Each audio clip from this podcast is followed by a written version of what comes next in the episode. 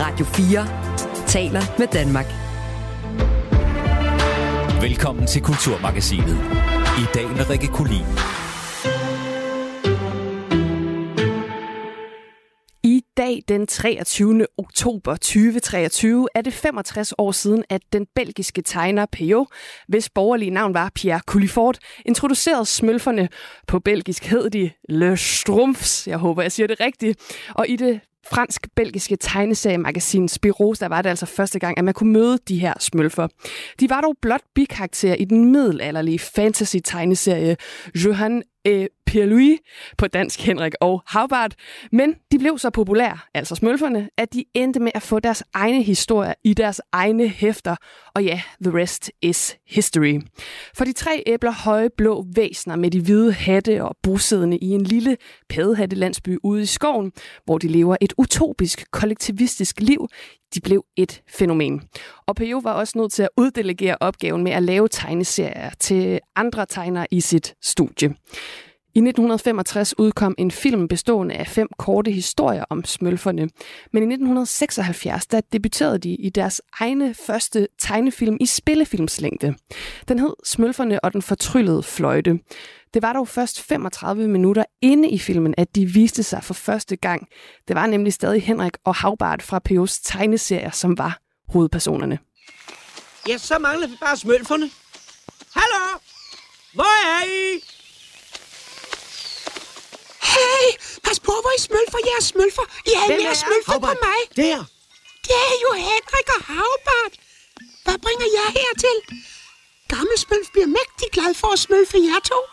Hvad for noget? Bare smølf efter mig, så skal jeg smølfe jer vej til landsbyen. Hvad er det, han siger? At vi skal følge efter, tror jeg nok. Og I kan smølfe jer selv i nakken på, at alle de andre smølfer også bliver glade for at se jer.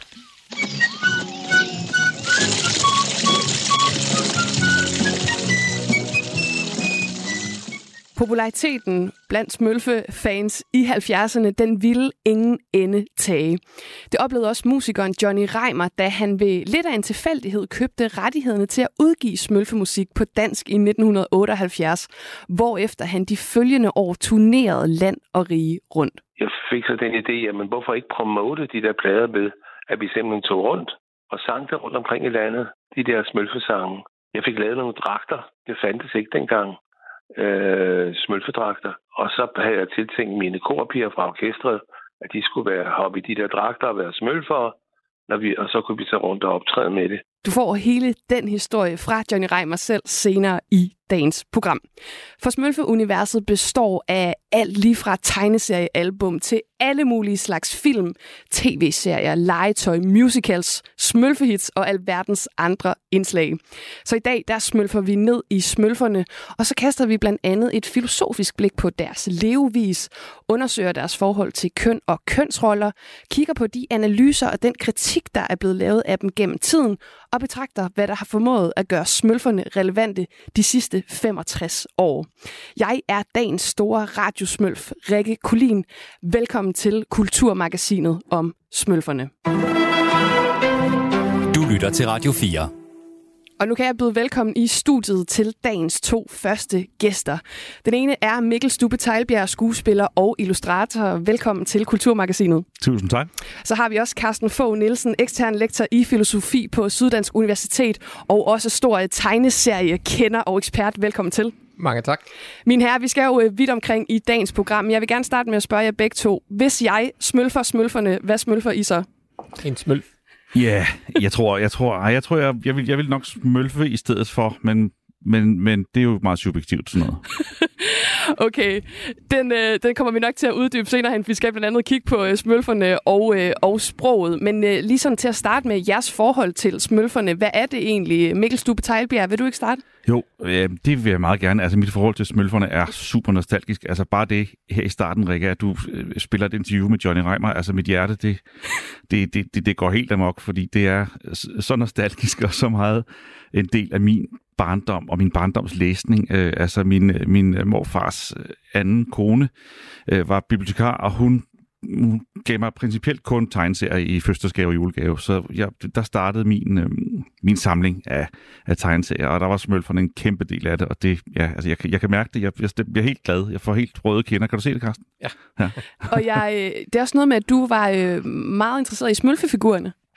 Ja, ja, det var jeg også. Jeg har faktisk taget tre smølfefigurer med i dag. Dem kan I selvfølgelig ikke se, men bare for at få lidt stemning i studiet. Øh, ja, det var jeg. Ja, men de var jo fantastiske, både fordi, at, ja, så kunne jeg jo læse om dem, og så kunne jeg jo lege med dem bagefter. Det var jo, altså, det, det, var, det var en kæmpe ting. Det var så, det var så fedt. Vil du ikke lige beskrive det? folk? Nu siger du, at lytterne ikke kan se dem, men øh, det er jo sådan i radio, det er altid dejligt at få beskrevet for sig, hvad der sådan foregår fysisk. Så hvilke figurer er det, du har taget med? Kan man ligesom se, om der er noget særligt ved dem, eller er de bare helt smølfede? Nej, altså jeg har taget, jeg har taget gammel smølf som, øh, som øh, dirigent med.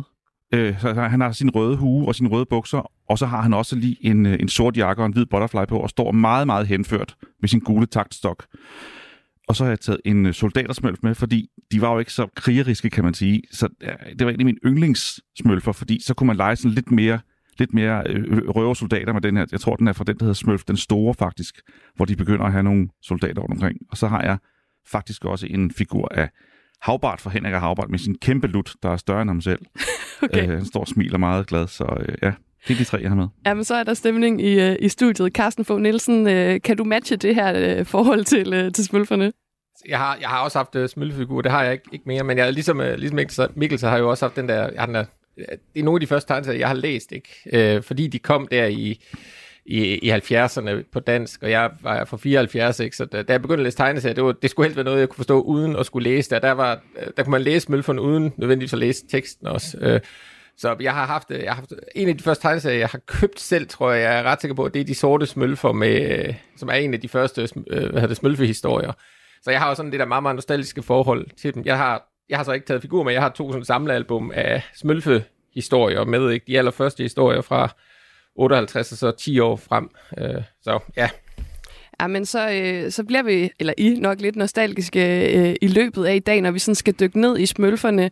Øh, men Mikkel Stube Tejlbjerg, hvordan fik de egentlig deres navn? Fordi øh, det er jo ikke øh, noget, der fandtes i ordbogen dengang. Nej, altså, i, i, historien siger, der, der var engang, øh, historien siger, at P.O., som øh, er smølfernes skaber, øh, sad øh, og, og spiste øh, en morgenmad sammen med Franka, som er ham, der har skabt øh, øh blandt andet øh, Splinter Company og Spirilen og og mange andre, øh, Vaxe Vigo blandt andet. Så der har siddet to, øh, to giganter der og spist morgenmad. Og så skulle øh, P.O. bede om noget salt. Og han kunne ikke huske, hvad det hed på fransk, og så sagde han, øh, jeg rømme øh, moi le, le strumpf. Så lad, fandt han på et ord. Og det øh, synes Frank efter sine var så sjovt, at han begyndte at bruge det der ord strumpf i deres samtale. Kan du ikke lige strumfe mig lidt strumf, så strumfer jeg din strumf. Så, så ordet smølf øh, kommer faktisk før øh, før figuren Smølf, øh, siger historien. Ja.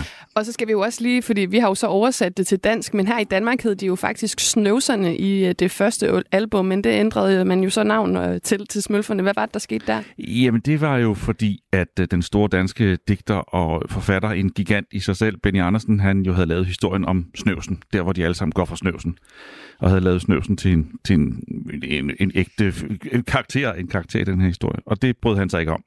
Så de var nødt til at lave det om. Jeg ved ikke, om der var en stor retssal, om det bare blev gjort. Øhm, men det var i hvert fald grunden til, at de måtte ændre navn. Og så skal vi jo øh, mange steder hen i dag. Blandt andet skal vi kigge på, øh, på smølferne i sådan et, øh, et, et filosofisk perspektiv. Og Carsten Fogh Nielsen, jeg kunne godt tænke mig lige at starte med tegneserien som medium, dens filosofiske relevans. Hvor i ligger den? Så mange steder. Dels selvfølgelig de historier, der bliver fortalt, og historier kan jo altid være filosofisk relevante af alle mulige grunde. Ikke? Men det, der nok gør tegnesender til noget særligt, det er den måde, de kan kombinere altså det visuelle og, og tekst på, fordi det er, det er noget, som andre medier ikke kan. Ikke? Altså bøger er primært, hvis det er bøger, så er de primært tekst, ikke? og film er primært billeder, men tegneserien kan noget med at kombinere billeder og tekst på nogle måder, som andre ikke kan. Og så kan tegneserien også lege med tid på en måde, som andre medier ikke kan. Ikke? Man kan kondensere tid, så man kan få et, et, på en side, der kan man få 100 eller 1000 års historie. Eller man kan strække tiden ud, sådan at man på en side kan få, øh, eller en hel serie, der kan fylde flere, flere 20, 30, 40 sider, der kan, der kan beskrive meget, meget, meget kort tidsrum. Ikke? Og det, det er noget af det, der gør, dem, øh, gør tegneserierne interessante, filosofisk set og litterært set, at de kan det der med dels at lege med, med billeder og ord, og dels kan, kan lege med, med tid på nogle interessante måder. Og man kan jo sige, vi hørte jo om smølfernes, øh, eller de optrådte for første gang i 1958 øh, som bifigurer i øh, tegneserierne om Henrik og, og, og Havbart. Og så fik de jo selv så kæmpestor popularitet. Jeg sidder også og tænker på, når noget så får så kæmpestor popularitet, som smølferne gjorde, giver det så ikke også automatisk en eller anden form for filosofisk relevans, fordi at der må jo være en årsag til, at noget bliver så populært? Jo, men, jo, det er helt klart ikke. Altså, der er jo det spørgsmål om, hvorfor bliver det populært? Hvad er det, det taler til i os, hvad der gør, det bliver øh, noget, som folk interesserer sig for og læser. Det er den ene side af det. Den anden side er selvfølgelig, hvad gør det ved os, at vi læser og indoptager de her kulturprodukter, om det så er tegneserie, eller om det er film, eller om det er bøger. Hvordan ændrer det også, ikke? hvordan påvirker det vores måde at forstå verden på? Og det er begge to, to interessante filosofiske og alle mulige andre videnskabelige spørgsmål. Og så kan jeg jo spørge jer begge to, øh, måske skal du starte Mikkel, hvad er det, der gjorde, eller hvad var det ved smølferne, der gjorde, at de lige præcis blev så populære? Altså, hvad var det, det hvad var det for en nerve, de ramte? Uh, det er jo svært at sige. Altså, de er jo øh, for det første fantastisk designet. De der små blå øh, øh, nisser, øh, som, som bor ude i den der hemmelige skov, som i hvert fald i, i Henrik og Havbart øh, albumet, der skal man jo rejse gennem mørke skove og hen over farlige bjerge og gennem dybe sumpøer. Og så bor de derude, og de, altså, de er jo de, de, de, de er der bare, og så er de på en eller anden måde også alle sammen. Altså, der, der, er, en, der er en smølf til alle. Øhm, og de bor der, og de prøver at gøre det bedste, de kan. Og det går ofte galt. Og så kommer gammel smølf ind og siger, nu skal jeg fortælle jer, hvordan, hvordan det er, at man egentlig gør. Så det er jo sådan en moralsk uh, fortælling. Det ved jeg ikke, om jeg fattede som barn, men, men, men, men det fungerede bare. Det, de, de, de var sjove, og de var, de var jo dumme de, der var, de gjorde også de ting, som børn synes er mega sjovt. De gjorde dumme ting. Man tænkte, nej, det gør du bare ikke.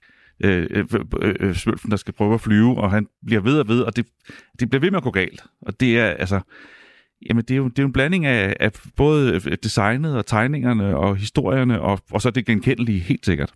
Og Carsten Fogh Nielsen, jeg tænker også, at øh, noget af det, der gjorde dem så populære, det er måske også det her specielle sprog, de har. Nu startede vi med at tale om, at, øh, at øh, sproget skulle vi dykke ned i. Er det ikke også noget, der interesserer filosofen? Altså, sådan, øh, hvad er det, der ligger bag det her specielle, særlige sprog? Jo, jo, helt sikkert, og, og sproget er en stor del af det, ikke? fordi altså, jeg kan da huske, vi rendte jo rundt alle sammen i skolen der, og, og smølfede med hinanden, ikke? Smølfer du smølfen? Ja, ja, jeg skal nok smølfe smølfen, ikke? Altså, det, det, var jo, det var jo, man kan sige, det var også som, som marketingstunt, det er jo helt fantastisk. Jeg tror ikke, det er tænkt som marketingstunt, men det har fungeret, fordi det bragte smølferne ud i virkeligheden, kan man sige. Ikke? Så i den forstand er det helt klart noget af det, der gør dem, gjorde dem populære, tror jeg. Men det er jo også interessant, fordi der er den her, den her, hvordan præcis er det, sproget fungerer, ikke? Hvad er det, smølf betyder, ikke? Fordi det er det samme ord, der kan bruges som, øh, det kan bruges som øh, navnord, det kan bruges som udsagnsord, det kan bruges som et, et, et, et tillægsord, det kan bruges i alle mulige, til alle mulige ting, ikke? Men det er det samme ord. Hvordan fungerer det i praksis, ikke? Man kan jo se det, da Havbart for eksempel på et tidspunkt skal forsøge at lære det her sprog. Han siger, det kan ikke være så svært, man skal bare udskifte de ord, vi kender med, med smølf, ikke?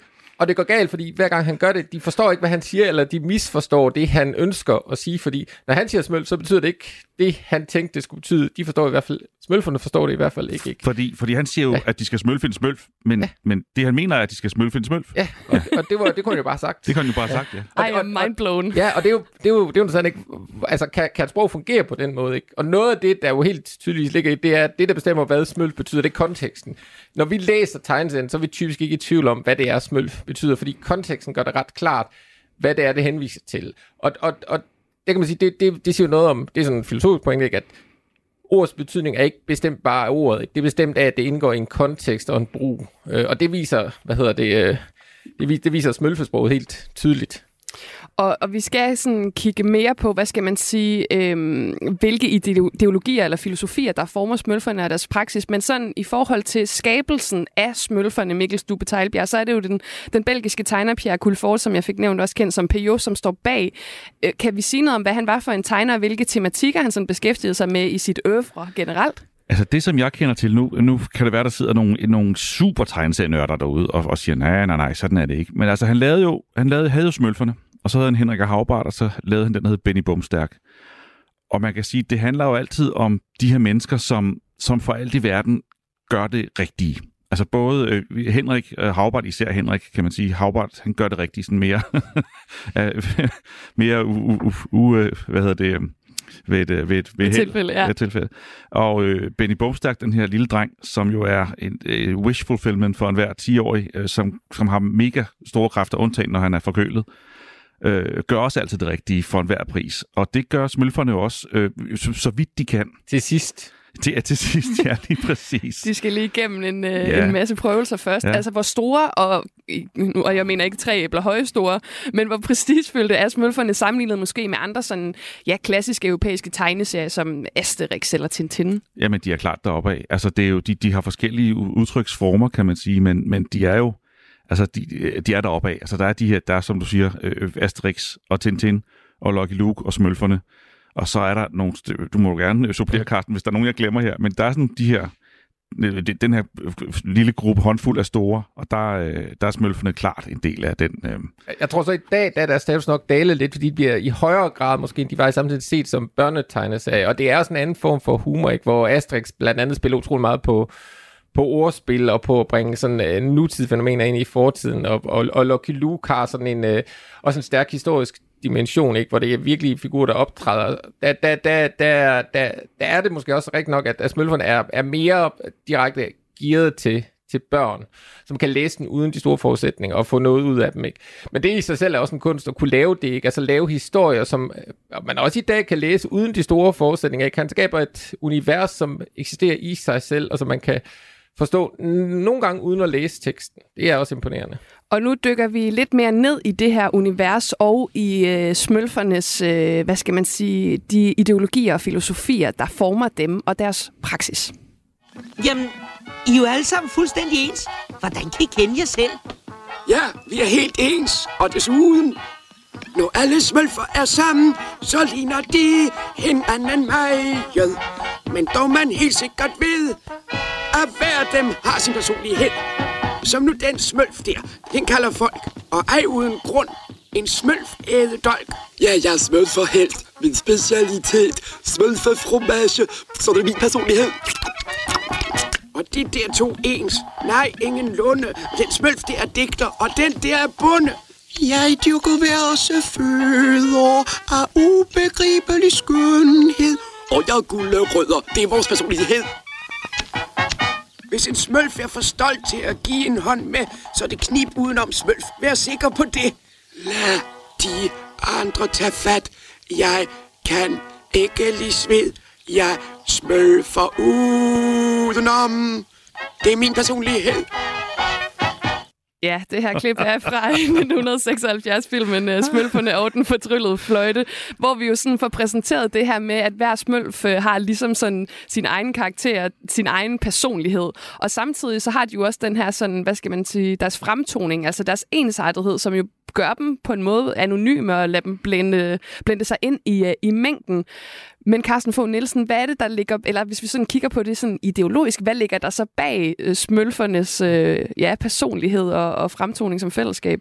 Altså, jeg, jeg, jeg tror, jeg vil beskrive det. Det er jo, en, det er jo et barns forståelse af, hvordan samfundet er, og hvad samfundet er. Ikke? Altså, jeg tror, sådan et barn ser på sine forældre og siger, når min mor laver det, og far laver det, og sådan er hele samfundet. Ikke? Altså, og, og alle voksne er dybest set ret ens. Altså, det, de går rundt og laver de der ting, nu laver, det det. Og det er meget det billede, man får i, øh, i smølferne. Ikke? Altså, alle folk er ens, eller alle smølferne er ens, så laver de noget forskelligt, og det der adskiller, det er, hvad de laver, og hvad de interesserer sig, sig for. Ikke? Øh, der er sådan en meget skarp arbejdsdeling, kan man sige, og det er noget af det, der er et af de bærende elementer i mange af historierne også, det er, at øh, alle smølferne har deres plads, og tingene begynder at sådan, gå, i, gå, gå galt, når der er nogen, der enten vil lave noget, der ikke passer ind i helheden, når vi får en smølf, der vil lære at flyve, eller vi får astrosmølf, der vil bygge en raket, eller vi får smølfine, som ikke passer ind.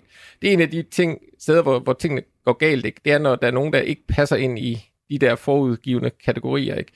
Eller også så får vi det der med, at der kommer noget udefra, ikke? Der sker noget udefra, der kommer, der kommer Kraxli Krokken, den store, den store forfærdelige fugl, eller vi får, hvad hedder han nu, øh, uh, Gargamel, ikke? som kommer og skal have fat i de her, de her smølfer, fordi han skal bruge dem i en af hans, uh, en af hans trylle, trylleformularer, ikke? Uh, og, og, men der er, det der, der er den der med, at de på en og samme tid er ens, og så er de forskellige. Men den måde, de er forskellige på, er også ret ens. Ikke? Det er netop, at hver af dem har et karaktertræk. Øh, kloges, øh, eller brillesmølfen, eller, eller en, der laver det ene, eller en, der laver det andet. Ikke? Det er sådan en ar- meget skarp arbejdsdeling. Folk har deres roller, deres funktioner, og dem skal de udfylde. Og hvis de gør det, så fungerer samfundet godt. Men der er jeg jo så interesseret i, fordi jeg har virkelig tænkt over det her. Er det i virkeligheden et super hyperindividualiseret samfund, øh, eller er det et hyperfællesskab? Fordi hver især har jo også lov til 100% at være øh, den, de er, og så er det det, de kan. Ja, og det er jo, det er jo man kan se det for eksempel i, øh, i, i det album, der hedder De, de Sorte Smølfer, ikke? Hvor, øh, hvor der kommer den her sygdom, eller virus, eller hvad der er, der breder sig, hvor, hvor, hvor, hvor smølferne bliver forvandlet fra at være øh, blå til at være sorte, og når de bliver sorte, så mister de to, fuldstændig deres personlighed. De holder op med at være forskellige, de bliver fuldstændigt ens, ikke? Og der kan man se, at det er ikke det, smølferne er. Smølferne er ikke fuldstændig ens, fordi de netop adskilles fra hinanden. Der er de her billeder, hvor man ser den her kæmpe store flok af fuldstændig ens smølfer, ikke? De blå smølfer er også fuldstændig ens, men der ved man, at de er forskellige, fordi de gør forskellige ting. Men det her, det er bare sådan en sort mur af smølfer, øh, som er sorte, og som bare er farlige og uhyggelige, fordi man ikke kan skille dem fra hinanden. Og de, de siger ikke engang noget. De siger, hvad er det nu, de siger? De siger knæk. Ja, knæk, ja, det er det eneste, de, de siger ikke. De har ikke noget sprog mere. Det er nærmest zombie, smølfe zombie. Ja. Og, og der kan man sige, det, det er ikke det, de er. De er ikke den der rene, udifferentierbare klump. De er forskellige, men deres forskellighed består bare i, at de har én ting, som de er og gør, og som definerer dem. Og det kan man sige, det er igen den der, det er en bars forståelse, tror jeg, af, af, af verden og af de voksne. Ikke? Jamen, der er læreren, ikke? og der er politibetjenten, og der er, altså, det, det er sådan, øh, det er sådan, det bliver beskrevet. Ikke? Og jeg tror også, det er noget fascination for børn, det er, at man kan genkende det der. Det er sådan samfund der, ikke?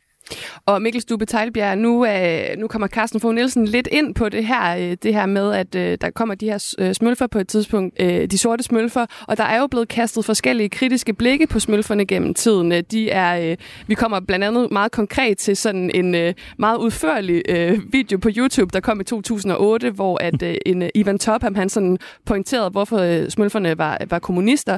Men der er også den øh, franske akademiker Antoine Bueno, som har henvist til, at smølfernes univers kan læ- læses også som kommunistisk i øvrigt, men også som øh, racistisk og antisemitisk øh, i form af nogle plot i nogle af de her historier. Og øh, Pejos familie har sagt efterfølgende, at han var ikke øh, politisk, så det skal der slet ikke lægges noget i. Men Mikkel Stube Tejlbjerg kan en tegneserie være apolitisk, for der vil altid være nogen, der, øh, der læser noget ind i et værk, uanset om det så var intentionelt eller ej hos øh, den, der har lavet det. Jamen, det er, fuldstændig, altså, det, er jo, det er jo faktisk fuldstændig, som du siger det der. Ikke? Altså, jeg synes ikke, smølferne er politiske, men selvfølgelig kan man læse noget politisk ind i det, fordi politik udspringer af mennesker. Derfor vil der jo altid være nogle, nogle, nogle, nogle, nogle mekanismer og noget, og noget, hvor man kan se på det som, som åh, det er godt nok øh, kommunistisk det der. Og øh, Gammelsmølf, han har jo også rød hue på, øh, wink wink, og hm.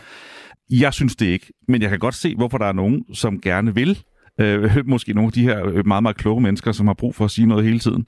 Øh, de, de, mig? De, de, nej, ikke dig, Carsten. Nej, jeg kiggede med vilje ud af vinduet, da jeg sagde det. øhm, men det er jo det her samfund, som du også sagde, Carsten, hvor hvis ikke man holder sin plads, så går det galt. Men, men det er der også en, en vis sandhed i, kan man sige. Nu er, bor vi heldigvis i et samfund, som stadigvæk er et demokrati, og hvor der er plads til de aller, aller, aller fleste. Øh, men, men, men vi skal også gøre det, vi skal gøre, kan man sige. De, de prøver at indføre demokrati i en af historierne i Smølf den Store, ikke? og problemet med det, det er, at de så skal vælge, hvem der skal være leder i stedet for gammel Smølf, så alle sammen, de stemmer på sig selv. I ja. Det er det hyper individualiserede samfund. Det, der, det... det her med det kommunistiske samfund, det er jo blevet øh, sagt mange gange. Nu nævnte jeg den her YouTube-video. Det skal så også siges, Ivan Topham, der i sin tid uploadede den her video, var sådan, I skal tage det her med et græns salt.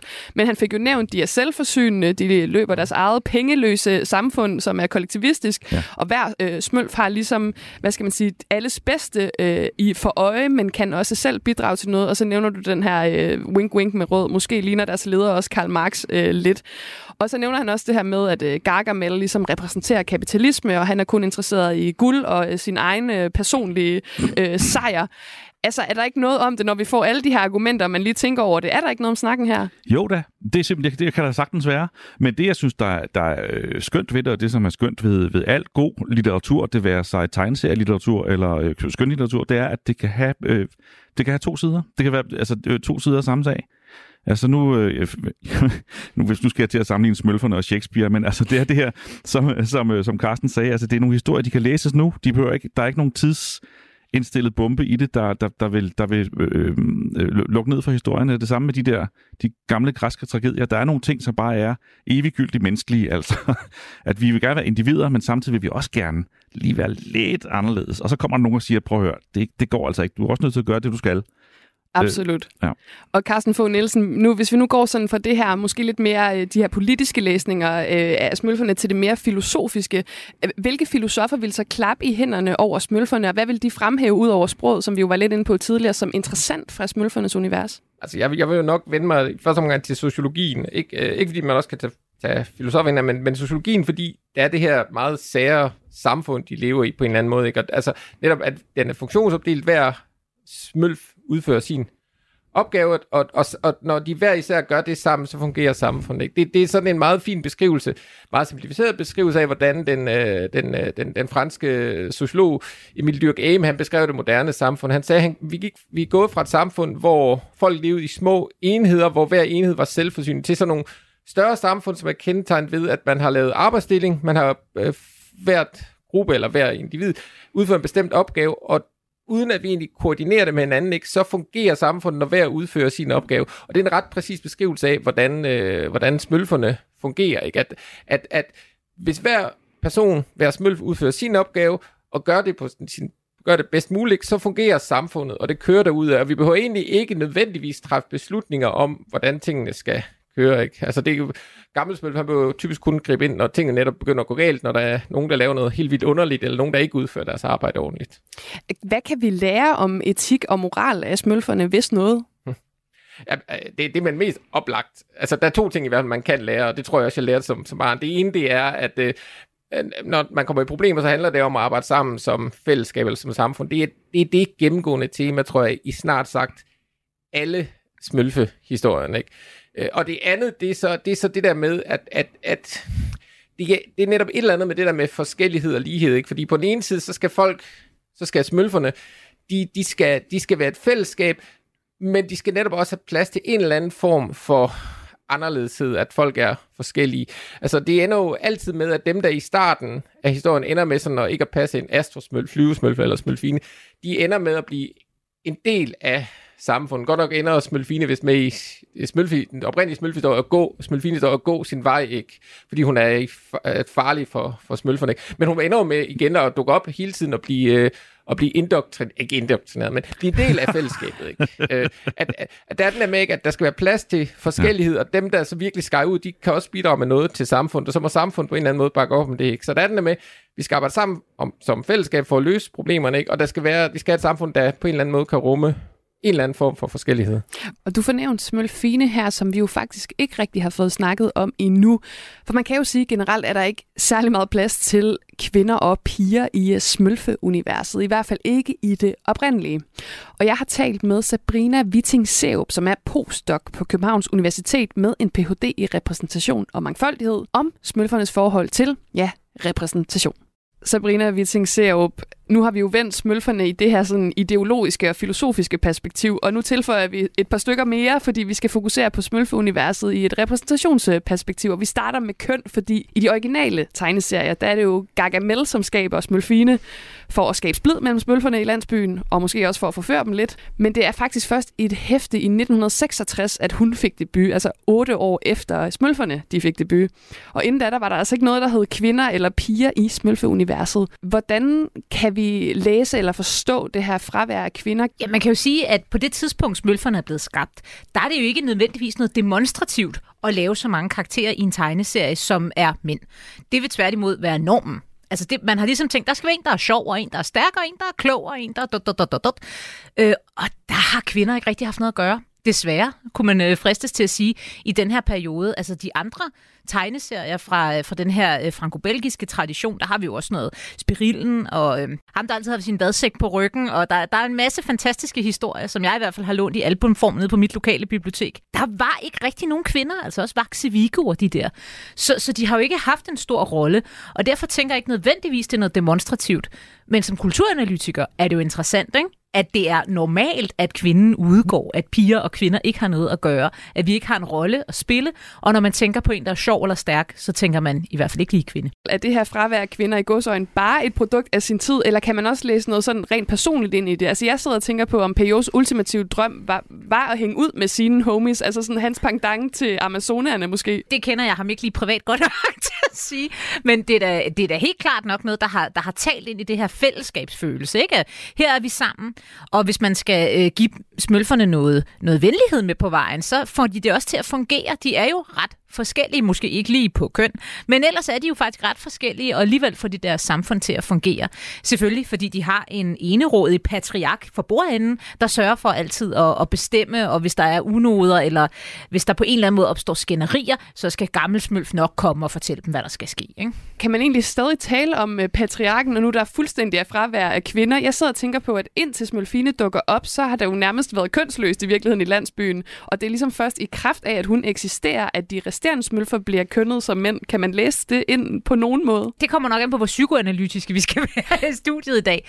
Men jeg tænker da helt klart, at vi kan snakke patriarker, det patriarkalske, når, når der kun i citationstegn er mænd til stede. Altså, en patriarkal samfund er jo ikke nødvendigvis et gode for mænd.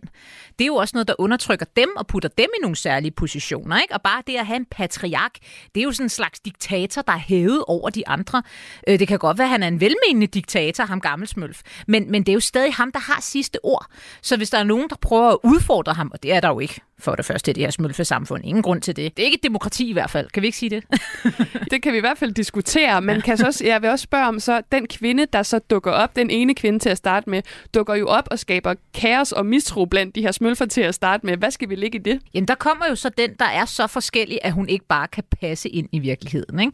At kvinden kommer og ødelægger alt det andet. Og jeg synes også, det er interessant, at Smølfine, som selvfølgelig er en skurk i de første hæfter, hun er jo skabt af Gargamel, øh, og hendes personlighed er ikke ikke, hun er den kloge med brillerne, eller den, den stærke, eller musikeren, eller kunstneren. Nej, hendes personlighed er kvinde. Og når hun så senere ligesom bliver assimileret ind i det her svølfesamfund, jamen så får hun øh, for det første øh, noget smukt lyst hår, og hun bruger rigtig lang tid på at sidde foran et spejl og ræ det her hår og kigge på sine smykker og sine høje hæle. Ikke? Altså så er det som om, at hendes, hendes skønhed og hendes kvindelighed er hele hende. Hun er ikke mere end det. Det er først i endnu nyere tid, vi, vi ser en udvikling af den karakter. And now, with the power of all I command, Smurfette becomes Smurf, and before me stand.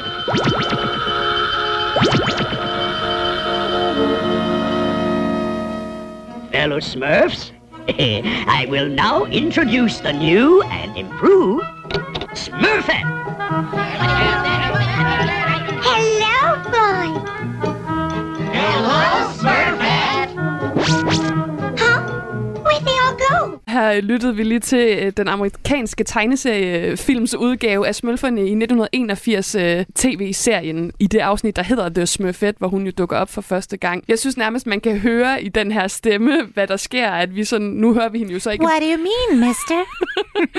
Jeg tænker næsten Harley Quinn. Ja. Den der sådan, uh, for tegneserien, ikke? Overseksualiseret. Og på mystisk vis, så det overseksuelle kvinde er tit barnlig. Hun minder mig lidt om Wendy i Peter Pan, når hun kommer hen til The Lost Boys. Altså, så, så kan hun jo ikke være en af dem. Hun er den, der skal sørge for, at de bliver puttet. Så selv når man kommer ind i det her fællesskab, hvor vi bare har det smadret sjovt og gør, hvad vi har lyst til, så er det kvindens rolle at sige, ej, hold nu op, dreng, I skal ikke slås hele tiden. Ikke? Eller hun kommer til at spille dem ud mod hinanden, og så skal Gammelsmølf komme og sige, så så, drenge, på plads igen. Og så er de altså også øh, rigtig mange af dem i hvert fald forelskede hende. Det får vi også at se, hvis man ser det her klip sådan, øh, med sine egne øjne. Og så nævnte du også det her med, at hendes personlighed jo er at være kvinde. Jeg kan heller ikke være med at tænke på, at de andre smølfer, deres navne er jo baseret på de adjektiver, der kendetegner dem. Altså hissesmølf, astrosmølf, gammelsmølf. Men smølfine hedder jo smølfine. Det er bare et pigenavn. Hvorfor er det, hun ikke må have skills? Det behøver hun jo ikke, fordi at rigtig, rigtig længe ser vi jo i tegnefilm og tegneserier især, men i meget andet populærkultur, at det at være kvinde bliver set som et karaktertræk i sig selv. Altså, vi kan pege på en, en moderne tegnefilm, der godt nok er skabt nogle årtier senere end Smølferne. øh, Paw Patrol, som jeg tvinges til at se sammen med den fireårige en gang imellem. Der er det jo også meget klart, at vi har pigen. Ham her, han kører den her bil, og ham her kører den her bil. Hende her, hun er pigen, hun flyver. Og så kom der jo også nogle andre karakterer, man har klistret på senere, ligesom i Smølferne. Ikke? Men, men det ses stadigvæk. Uh, Justice League, for eksempel, elsker superhelte, kæmpe superhelte-fan. Wonder Woman, som jo er en dyb karakter, der er udviklet på nogle meget interessante grundlag, hun står også tit som kvinden. Hun er den kvindelige superhelt, når hun står i det her hold. Og så glemmer man, hun er Amazonen, og hun er The Truth Teller. Hun siger altid sandheden, og alle de andre ting, hun er med. Og Smølfine bærer det sammen med sig. Hun er kvinden. Hun behøver ikke mere. Og det kan jo også række ud over, hvad skal man sige, kvinde, det kunne også være på andre parametre. Og noget, jeg også sådan, øhm, har bemærket, det er jo, at den første udgave, som Gargamel jo kreerer af hende, den er jo ikke tiltalende nok for smølferne. Her har hun sort hår, hun har en større næse, og gammel smølf tager sig med hen til sit laboratorium, som vi hørte her, og giver hende blondt hår og lange øjenvipper og en mindre næse. Peyos øh, familie øh, udtalte omkring, ah, at det er apolitisk, og man skal ikke lægge noget i det her, men kan man tage ud af, hvad der ligger implicit i, i det her, altså set i konteksten af, at vi befinder os i 50'ernes Belgien, hvor det sort for eksempel, det, og vi taler, vi taler også om det i forhold til de sorte smølfer, der kommer forbi mm. og så videre. Man kan vel ikke tage det ud? Man kommer jo til at være barn af sin tid. Ligesom når vi sidder og har den her samtale, det er jo ikke for sjovt, den sker i 2023. Vi er jo børn af vores tid, der interesserer os for de her spørgsmål og taler om dem på en anden måde. Det håber jeg da, at altså, når mit barn bliver stort, så hun tænker, hold da kæft, for de er ikke kommet længere. så selvfølgelig har han været barn af sin tid, præget af sine omgivelser. Så, så der ligger mange konnotationer eller skjulte forståelser og fortællinger i det der farveskift i hendes hår. Han har ikke siddet og tænkt, haha, nu skal jeg lave en jødisk karakter, som de alle sammen skal have, eller en med afrikanske rødder. Det tror jeg ikke, han har tænkt. Og så, bliver hun, og så når hun bliver vestlig, så bliver hun smuk og arisk. Men de her stereotyper findes jo kun, fordi de desværre spredt ud i omverdenen, at man simpelthen har troet på det. Og det er jo sådan noget, vi måske med 2023 øjne kan synes er problematisk i tv-serien og i filmene og i universet, sådan ud over hans originale historie, så er der jo senere hen kommet pige- og kvindesmølfer til i forskellige former. Er det fordi, man går op i repræsentation, eller er det egentlig bare sådan iskold kapitalisme, at man ved, at man kan nå et større publikum, hvis man er i citationstegn mere øh, inkluderende, og man er mere repræsentativ, og man sørger for, at ingen føler sig øh, left behind? Jeg tror, da, det er begge dele. Jeg, jeg tror, der både der sidder nogle skabere, altså der sidder jo nogle mennesker og øh, tegner eller animerer de her historier. Der tror jeg, at du kan finde masser af mennesker, der tænker, yes, jeg elskede smølferne, der var en lille pige, og nu kan jeg lave en karakter, som jeg kunne spejle mig i de vil da ikke gøre det, tror jeg ikke, hvis ikke der var nogen penge at tjene, ligesom vi ser de valg, Disney har taget. Det interessante fra sådan et øh, forskerperspektiv, jeg ikke kan lade være med at tage på, når nu vi leger. Nu tager vi ligesom smølferne og piller dem fuldstændig fra hinanden. Ikke? Det er lige meget, hvad man vælger i dag, så bliver det tolket politisk. Det er ligesom tilbage i 70'erne, at vi er sådan et sted, hvis ikke de gør noget, så vil vi politisk kunne kritisere dem. Når de gør noget, så vil vi kunne politisk kritisere dem. Altså repræsentation er ikke længere et valg. Der er nogen, der siger, de er woke eller politisk korrekte. Det er noget, vi bliver nødt til at tage stilling til. Og nogen vil synes, man er irriterende, lige meget hvad man gør. Så der må de her store øh, konglomerater, der sidder og producerer vores underholdning, tage nogle valg, kan vi jo se. Det er vel også øh, en del af tiden, at man ligesom siger, jamen vi vil ud over stereotyper, vi vil ud over øh, troper eller øh, racistiske konnotationer, fordi vi har den bevidsthed, vi har i dag. Samtidig med, at jeg så hører dig sige, jamen så Paw Patrol, der bliver man ved med at sådan reproducere den her idé om, at man er kvinde, fordi man er kvinde, og det er ens personlighed. Nu er jeg ikke nok inde i Paw Patrol-loven, vil jeg godt sige. kan det være, der sidder nogle super diehard fans. Og der kom der også en ekstra øh, kvindelig hund på sidelinjen, ikke? Så måtte man ligesom lave en... en præcis, så kom der lige en til. Så kan du ikke sige det mere, Sabrina. Men jeg tror desværre, at vi stadig oplever de samme stereotyper. De er jo ikke døde, de her stereotyper. De findes i høj grad stadig væk. Vi ser bare et åbent øjeblik, hvor man måske kan klemme noget andet ind. Og de gamle stereotyper slipper vi nok ikke af med. Men hvis de bliver suppleret, så kan vi jo få nogle flere historier, og det er vel mere underholdning til os alle sammen. Sabrina Wissing ser jo postdoc på Københavns Universitet med Ph.D. i repræsentation og mangfoldighed. Tusind tak, fordi du var med. Jamen, tak, fordi jeg måtte være med. Radio 4 taler med Danmark. Sådan lød det altså fra Sabrina Witting, CEO postdoc på Københavns Universitet og Ph.D. i repræsentation og mangfoldighed. Og som jeg nævnte for jer i starten, øh, Carsten Fogh Nielsen og Mikkel Stube Teilbjerg, som er mine gæster i dag, så skal vi jo øh, vidt, vidt omkring i dagens program. Vi har været alle mulige steder henne allerede, men nu skal det handle lidt om smølferne i et musikalsk perspektiv. Fordi der er ligesom, øh, vil jeg våge påstå, to grene af smølfemusik. Der er den old school med pladerne fra 70'erne, og så er der autotune smølfehitsene fra 90'erne, som øh, vi hørte, da jeg var barn. Men hvilken af de to grene svæver I mest til? Den, den første. Den første. det andet okay. noget kommercielt chat. Det kan godt være, at det kan godt være, at der også var kommersielle hensyn bag, bag Johnny Reimers, ikke? men altså, det, det, kan jeg ikke, det kan jeg ikke vurdere overhovedet øh, på nogen måde neutralt. Det... Ej, altså, jeg, jeg synes også, de der fra 90'erne, det, det, sendte, det sendte jo direkte stråler op i nullerne op til Crazy Frog, og, det, og, det, og der skal vi altså ikke hen. Det synes jeg ikke. Okay, der er stor enighed her, så tror jeg, at vi vil blive rigtig glade for det næste indslag, fordi den, der ved allermest om de old school smølfesange i Danmark, det er Johnny Reimer. I slutningen af 70'erne, der købte han ved lidt af en tilfældighed rettighederne til at lave smølfemusik. Jeg har talt med ham om netop det. Ja, det er jo et helt eventyr. Og det var et rent tilfælde, fordi øh, i flere år har jeg deltaget i en musikmesse i Cannes i Frankrig, hvor man handler musik og rettigheder og den slags ting. Og et år så jeg en stand fra Holland, med nogle mærkelige tegneserier, blå mennesker og tegneseriefigurer, som de åbenbart lavede plader med. Og de kaldte det slumf eller sådan noget. Og jeg tænkte, det, det lyder mærkeligt, hvad er det for noget? Så fortalte de mig, at de har lavet plader med smølferne, og at den er, de har solgt mere end en million i Tyskland og Holland alene, og det lyder jo godt. Og det var nogle utrolig gode vilkår, man kunne få det på. Hvor det, man kunne få musikken fra Holland og også lidt smølfekor. Og så fandt jeg ud af, at hvis jeg så indsang det selv, så ville det ikke koste ret meget at lave. Så var risikoen ikke så stor. Jeg troede ikke rigtigt på det, faktisk. At det så skulle gå hen og eksplodere og blive den største børnesucces måske nogensinde i Danmark, det var noget helt andet. Vidste du noget som helst om smølferne inden da? Intet. Intet. Jeg har ikke engang set dem nogen steder. De, de, øh, de var jo i virkeligheden det der spin-off-figurer på en tegneserie, der hedder Henrik og Havbart, hvor de så dukker op i slutningen af tegneserien ude i skoven og har en lille birolle, men de blev så populære, at man simpelthen tog dem frem og brugte dem som hovedfigurer.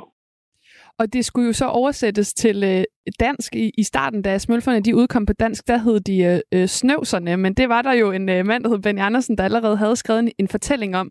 Så da du skulle oversætte øh, de her øh, øh, sange til dansk, var navnet Smølferne så allerede etableret, eller, eller hvordan blev det til Smølferne? Det husker jeg ikke tydeligt. Men øh, jeg kend, har kun kendt det som smølfer i Danmark. Og det tror jeg også, det, det galt øh, figurerne fra BR Legetøj og sådan noget. Altid smølfer. Det var i øvrigt øh, ham, der sad på rettighederne til alt, hvad der havde med smølfer at gøre i Danmark. Det var Michael Meyer, hans far, pudsigt nok, som også var kommet øh, til de der rettigheder ved et tilfælde. Hvordan foregik indspilningen af pladen? Altså, hvad var det for en proces, og hvem var det, og det er jo meget vigtigt, der lagde stemmer til smølferne? Ja, altså, jeg fik som sagt uh, musikken fra Holland, om, uh, det vil sige også melodierne, de samme, som var lavet på tysk og på hollandsk, som var rigtig gode melodier i øvrigt. Dem fik vi så til Danmark, og uh, altså musikbåndene, og der var nogle gange lidt smølfekor på, som ikke sang tekst. Men der skulle jo synges tekst på vores jeg ved ikke, om jeg tænkte meget over det, men i hvert fald så faldt valget på en, på en, en sanggruppe, der hed Blue Boys, og det passede jo fint til smølferne, skulle jeg sige. men, øh, men de sang øh, som regel kor øh, og svare, når der skulle synges øh, øh, med, med tekst på. Og øh, det var noget af en proces, fordi øh, man havde ikke de der maskiner, man har i dag, hvor man bare kan lave tryk på en knap, så er det en smøl. Dengang, der tog vi virkelig maskinen og satte den ned på halv hastighed. Og så indsang de, at goddag, her kommer vi. Altså helt langsomt. Og så satte man det op i, i dobbelt hastighed, i den, i den normale hastighed. Og så lød det som som. Så det var lidt besværligt at lave. Hvem er det, der er så små? Det er smølfer, små og blå. Smølfer, sig mig, hvad er det? Kom til smølfer har en smølfe lodden svans. Ja, og elsker sang og dans. Og i smølfer dagen lang. Nu vil vi smølfe vores sang. Fløjtesmølfen begynder. Jeg tror nok, jeg var inspireret. Også. De har også lavet det i Sverige. Så der kiggede på nogle af de tekster, de har lavet, som er lidt nemmere at oversætte. Så det skævede jeg også lidt til. Og så viste det sig jo, at det blev en kæmpe succes. Som sagt, så, øh, så solgte jo 100.000 eksemplarer ganske hurtigt, og der kom også efterfølgende flere plader. Havde du eller nogen andre regnet med, at det ville blive så stort? Altså, jeg har faktisk regnet med, at det ikke rigtig blev til noget, men at jeg bare tog det med, fordi det var billigt. Og jeg skulle hilse at sige, at det var en god handel. Fordi øh, vi solgte jo virkelig meget. Jeg har lige startet mit eget pladeselskab på det tidspunkt. Det faldt på et tørt sted. Ja, der skete jo det, at, øh, at jeg er jo som sagt øh, optræder og, og lever af at optræde. Og øh, jeg fik så den idé, jamen hvorfor ikke promote de der plader med, at vi simpelthen tog rundt og sang det rundt omkring i landet. De der smølfesange. Jeg fik lavet nogle dragter. Det fandtes ikke dengang.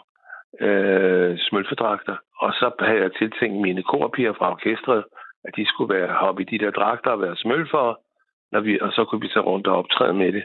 Øh, på et tidspunkt, så skulle de på sommerferie, og så skulle jeg finde en afløs, og så kom mine børn ind i billedet, fordi mine tre unger blev så smølfere, og de var rigtig gode, fordi de var både små, og de var rigtig livlige.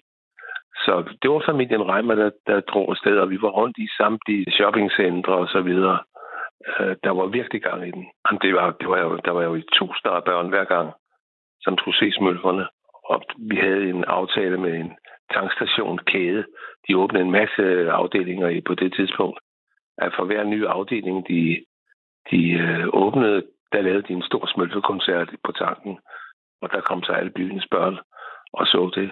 Det var rigtig mange. Altså, jeg tror faktisk, og det kan jeg mærke i dag på de børn, der nu er blevet voksne og har fået børn selv, at øh, der har været rigtig, rigtig mange smølfefans, og er der måske stadigvæk. Og hvordan foregik det helt præcis så, og konkret med at synge med smølferne live? For jeg tænker, der kan man jo ikke øh, på samme måde snyde sig til en, øh, en smølfestemme. Nej, der tog man det jo så, det man havde lavet i studiet øh, med smølfestemmer på, og så lavede man hul til min stemme, således at jeg stod og sang rigtig oveni, men vi brugte så musikken og smølfestemmerne fra det, vi havde indspillet. Det blev blandet sammen. Og vi var ovenikøbt så frække, vi lavede dialog, således at, øh, at jeg kunne stå og snakke med smølferne. Altså, og de svarede mig, de spurgte mig og så videre. Og det fungerede rigtig, rigtig godt. Så det var skægt jo, fordi at de havde de der øh, smølfestemmer. Alting skulle jo så komme til en ende på et tidspunkt, fordi øh, det blev jo ikke ved øh, det her. Hvordan, hvordan sluttede det ligesom den her øh, ja, smølfeæra? Jamen, jeg tror jo, det er sådan med, med, med, med, med børneting, at de, de, de har en, en, en ende på et tidspunkt, så interessen dalede sådan efterhånden, som der også kom nye figurer, øh, Ninja Turtles og hvad ved jeg, så blev det faktisk ikke, ikke så interessant at lave det mere. Og samtidig med skulle man forny en kontrakt, som var blevet rigtig dyr nu. Nu har man jo fundet ud af, hvor meget det solgte. Og jeg synes ikke, jeg var i stand til at opfylde så store krav, de havde. Så derfor så mistede jeg sådan set rettighederne øh, efter 10 år eller sådan noget. Og så overgik øh, rettighederne til et stort amerikansk pladeselskab, der havde det for hele verden. Back up a spil for Cowboy Joe. Come og se mit cowboy show. Her kommer spil for Cowboy Joe. yippee-yay-yay-yay-yay-yo. Back up og spil for Cowboy Joe. Kom og se mit cowboy show. Her kommer spil for Cowboy Joe. yippee-yay-yay-yay-yay-yo. Ja, og det er også det, man kan huske, der har lavet de her sådan store smølfehits fra 90'erne, hvor man ligesom tager ja. almindelige sange og, og gør dem til smølfehits. Men jeg kom til at tænke på, det er jo mange sange, du har sunget gennem alle de her albums. Har du en favorit? Nej, altså den mest populære var den der smølfesangen med la la la la la la la la la la la la la. Den kan alle synge med på i dag. Fint, syng så med.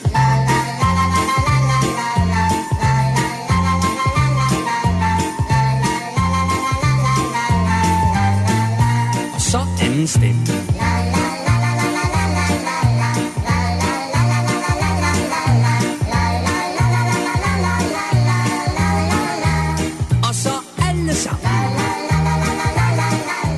min favorit var måske en, en, en, en, en lille kønssang, der hedder Hvordan bliver jeg større? Og det var fordi øh, mine to store børn var jo selvskrevne til smølferne, men de ville gerne have en lillebror med os. Han var ikke ret gammel dengang, Mikkel. Så vi lavede, vi opfandt simpelthen selv en babysmøl, og han skulle synge en solosang, og den hed Hvordan bliver man større, fordi han følte, han var så lille. Den synes jeg var rigtig, rigtig sød. En smølf, han er lille, det ved jo en vær. Han er tre æbler høj og er noget så kær. Men selvom de ved, de skal være små, kan godt være svært for en smøl for at forstå. Så han går på stylter og ønsker sig stor, men siger med det samme, det nytter af spor. Så banker han sagte på gammel smølfs dør og ser på den gamle, genert mens han spørger. Hvordan, hvordan, hvordan man større? Hvordan, hvordan, Ah, men altså, jeg bliver helt varm om hjertet. Og man kan sige, Johnny, du har jo også haft en lang og gloværdig karriere, men jeg kan ikke lade være med at tænke på, bliver du også stadig genkendt som ham, som har sunget de her smølfesange? Det gør jeg, altså, og det er jo lidt, øh, hvad skal vi sige, mystisk, fordi vi møder forældre med børn, og så siger de, det er ham med smølferne, siger så til børnene. Og børnene er, kan jo ikke sætte mig i forbindelse med noget, der er smule. Det er jo foregået for så mange år siden, at det ikke var født selvfølgelig. Så, øh, men, men, men der er jo visse steder, jeg kommer og skal optræde, hvor de simpelthen øh, forlanger, at jeg skal synge smølfesang. Og der er jeg så til lejligheden fået lavet et par masker. Så hiver jeg et par publikummer op, og så kan de være smølfer, og få et par smølfemasker på, og så er der ikke et noget tørt. Fint. Syng så med. Ja, sådan lød det altså fra øh, Johnny Reimer, der i slutningen af øh, 70'erne simpelthen i Danmark, ud af det blå, pun intended, blev hele Danmarks øh, smølfe-musiker.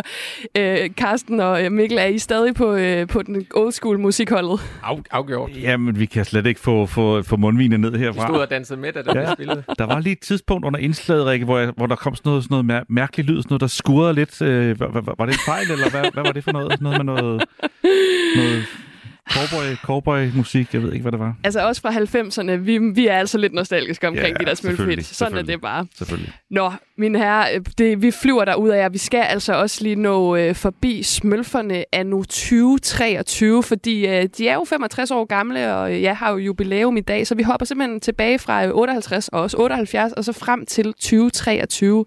Hvilken relevans har smølferne og deres smølfelogik i øh, 2023, Mikkel Stube Tejlberg? Jamen altså, det, det, altså, de er jo relevante på den måde, at det, det jo stadigvæk handler om at, øh, at gøre det så godt man kan. Øh, og og, og jeg, jeg, tænkte på det, vi- snakkede øh, tidligere om, om filosofien og, og måden, de ligesom er på, og du snakkede om, om smølferne som, som meget, kan vi sige, som, som, som, sådan som børn ser, ser voksne. Men jeg tænker også på, øh, på hvad hedder det, gamle smølf som sådan en, som, altså, hvis alt går galt, så spørger en voksen, bare lige at sige. altså, spørger en, der ved noget om det. Der, der, der er altså også nogle mennesker rundt omkring, som, som man kan spørge og få et ordentligt svar ud af, og som det faktisk kan, kan nytte noget at, at, at lytte, lytte til. Og den, øh, den synes jeg godt, man kan bruge stadigvæk. Mm? Hvad siger du, Carsten? Altså, jeg er jo nostalgiker, så jeg, jeg synes, at relevant er, at man skal gå tilbage og læse de gode gamle album, især dem fra 60'erne og start 70'erne. ikke? Jeg har, ikke, jeg, har, jeg har prøvet at se de der nye, øh, nye film, amerikanske film, og der er sådan lidt, altså, det bliver for amerikaniseret, det bliver for lidt ægte smøl, for nu at sige det sådan. Øh, men, øh, og, og jeg, altså, så jeg er bare sådan, jeg er ret gammel, altså ikke, jeg synes relevant, som står i, det er nogle skide gode historier, som man kan læse i dag, og stadigvæk få noget ud af, og derfor skal man gå tilbage og læse de gode gamle historier. Og du nævner jo det her med amerikanisering. Jeg får simpelthen lige lyst til at spille en trailer fra den øh, uh, live-action-film, som kom i øh, uh, 2023. Og så skal man, altså, nu ved folk jo så godt, det er en smølfe-trailer, men lige når man lytter til den sådan, uh, her til at starte med, så kan det være, at man tænker, at det er noget lidt andet.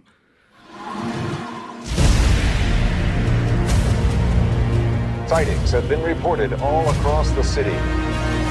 There's still no explanation of what we saw last night over Central Park. All we know is that it's real and it's happening.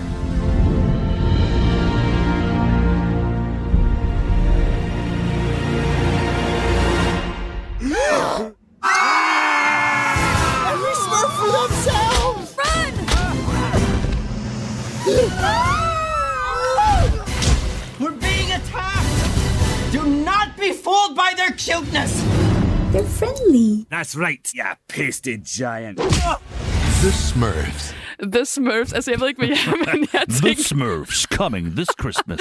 jeg tænker, det er mere sådan, det lyder som en virkelig sådan katastrofefilm, eller en invasionsfilm, eller et eller andet. Jeg kan ikke lade være med at tænke på, Carsten, altså nu nævner du med den her amerikanisering af smølferne. Nu snakkede vi tidligere om sådan forholdet mellem individualiteten og fællesskabsfølelsen. Altså det mest amerikanske, det er jo sådan uh, individet over alt andet. Uh, eller sådan den her, sådan, du kan gøre hvad som helst. Uh, er der nogen sammenhæng sådan med, uh, med den amerikanske drøm og smølferne? Altså, i en eller anden forstand, så passer spølferne ikke særlig godt ind der, fordi de netop er, i en eller anden forstand et, et kollektiv, ikke? Det er fællesskabet, der er det, det vigtigste. De, individer er også vigtigt, men de er det for så vidt, de indgår i et fællesskab, og det er, det er igen, det er det, alle historierne handler om, ikke? Det er, at øh, det er sammen, og det er i fællesskab, at vi overvinder problemerne, ikke? Det er, altså, hver enkelt kan yde sit bidrag, ikke? Men det er fællesskabet som sådan, der skal, der skal sådan ligesom sejre, og det er fællesskabet, der er, udgangspunktet for, for historien. Og, så, og det er ikke så amerikansk. Nej, igen. men det er stadigvæk, tænker jeg, Carsten, det er stadig, selvom det ikke er så amerikansk, så, er det jo stadig en stor del af amerikansk kultur. Mm. I hvert fald det, de projicerer ud. De vil jo gerne vise, at de er et ja. sted, hvor, som, har det der fællesskab, og vi gør det sammen, og du kan blive, hvad du vil. Så, så det, Det jo, kan du ikke rigtig. Du kan, der, der er kun en gammel smøl. Ja, det er rigtigt nok. Ja, ja. Ja, men ja. Ja, men der er masser at debattere her. Det er jo også det, smølferne kan. Jeg vil bare lige øh, sådan, øh, bidrage til samtalen og sige, jeg synes, vi kan lære det at bo i en paddehat ude i et pengeløst samfund i skoven lyder fuldstændig fantastisk, og det er det eneste, jeg vil. Jeg ville så gerne bo i en paddehat, der var lille. Oh. Okay, mand. Jeg vil gerne have sådan en paddehathus. Til allersidst, øh, og det bliver desværre en smule kort det her, men øh, nu føler jeg jo, eller nu har vi talt så meget om, øh, om smølferne, at det her spørgsmål er på sin rette plads, og i virkeligheden kunne jeg også have startet programmet med det her, men nu har vi jo talt sådan om, om smølfernes DNA og så videre. Og det behøver ikke være en eksisterende, det kan også være, at I selv kan øh, finde på en ny, men hvis I skulle være en smølf, hvilken smølf ville I så være? Altså, jeg, jeg er jo i, i historien, jeg er klogesmølf eller brillesmølf, Det er mig. Det er ham, der står og snakker hele tiden, og er klogere end alle de andre, som der ingen, der lytter til. Det er mig, ikke? Og det kunne jeg identificere mig med allerede dengang. Jeg tror, at øh, mine børn ville sige, at jeg var fjollesmølf. Øh, det, det er nok også den, jeg passer bedst. Hvis jeg nu skal, være, skal kigge rigtig dybt, så er det nok fjollesmølf, jeg øh, passer bedst til. Ja. Det er modtaget, og med det så slutter dagens program. Altså, jeg vil bare sige tusind tak til jer, Mikkel Stube Teilbjerg, skuespiller og illustrator, og Carsten Fogh Nielsen, ekstern lektor i filosofi på SDU, og øh, stor tegneseriefan, og øh, også stor smølfefan, må jeg. Det, det, vil, det vil jeg sige nu. tusind tak, fordi I var med. Det var en tak. fornøjelse. Tak for nu. Og mit navn, det er Rikke Kulin. Dagens program kan findes som podcast, og ellers vil jeg bare sige, vi smølfes ved.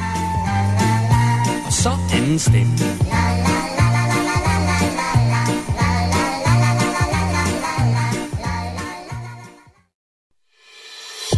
Du har lyttet til en podcast fra Radio 4. Find flere episoder i vores app, eller der, hvor du lytter til podcast. Radio 4. Ikke så forudsigeligt.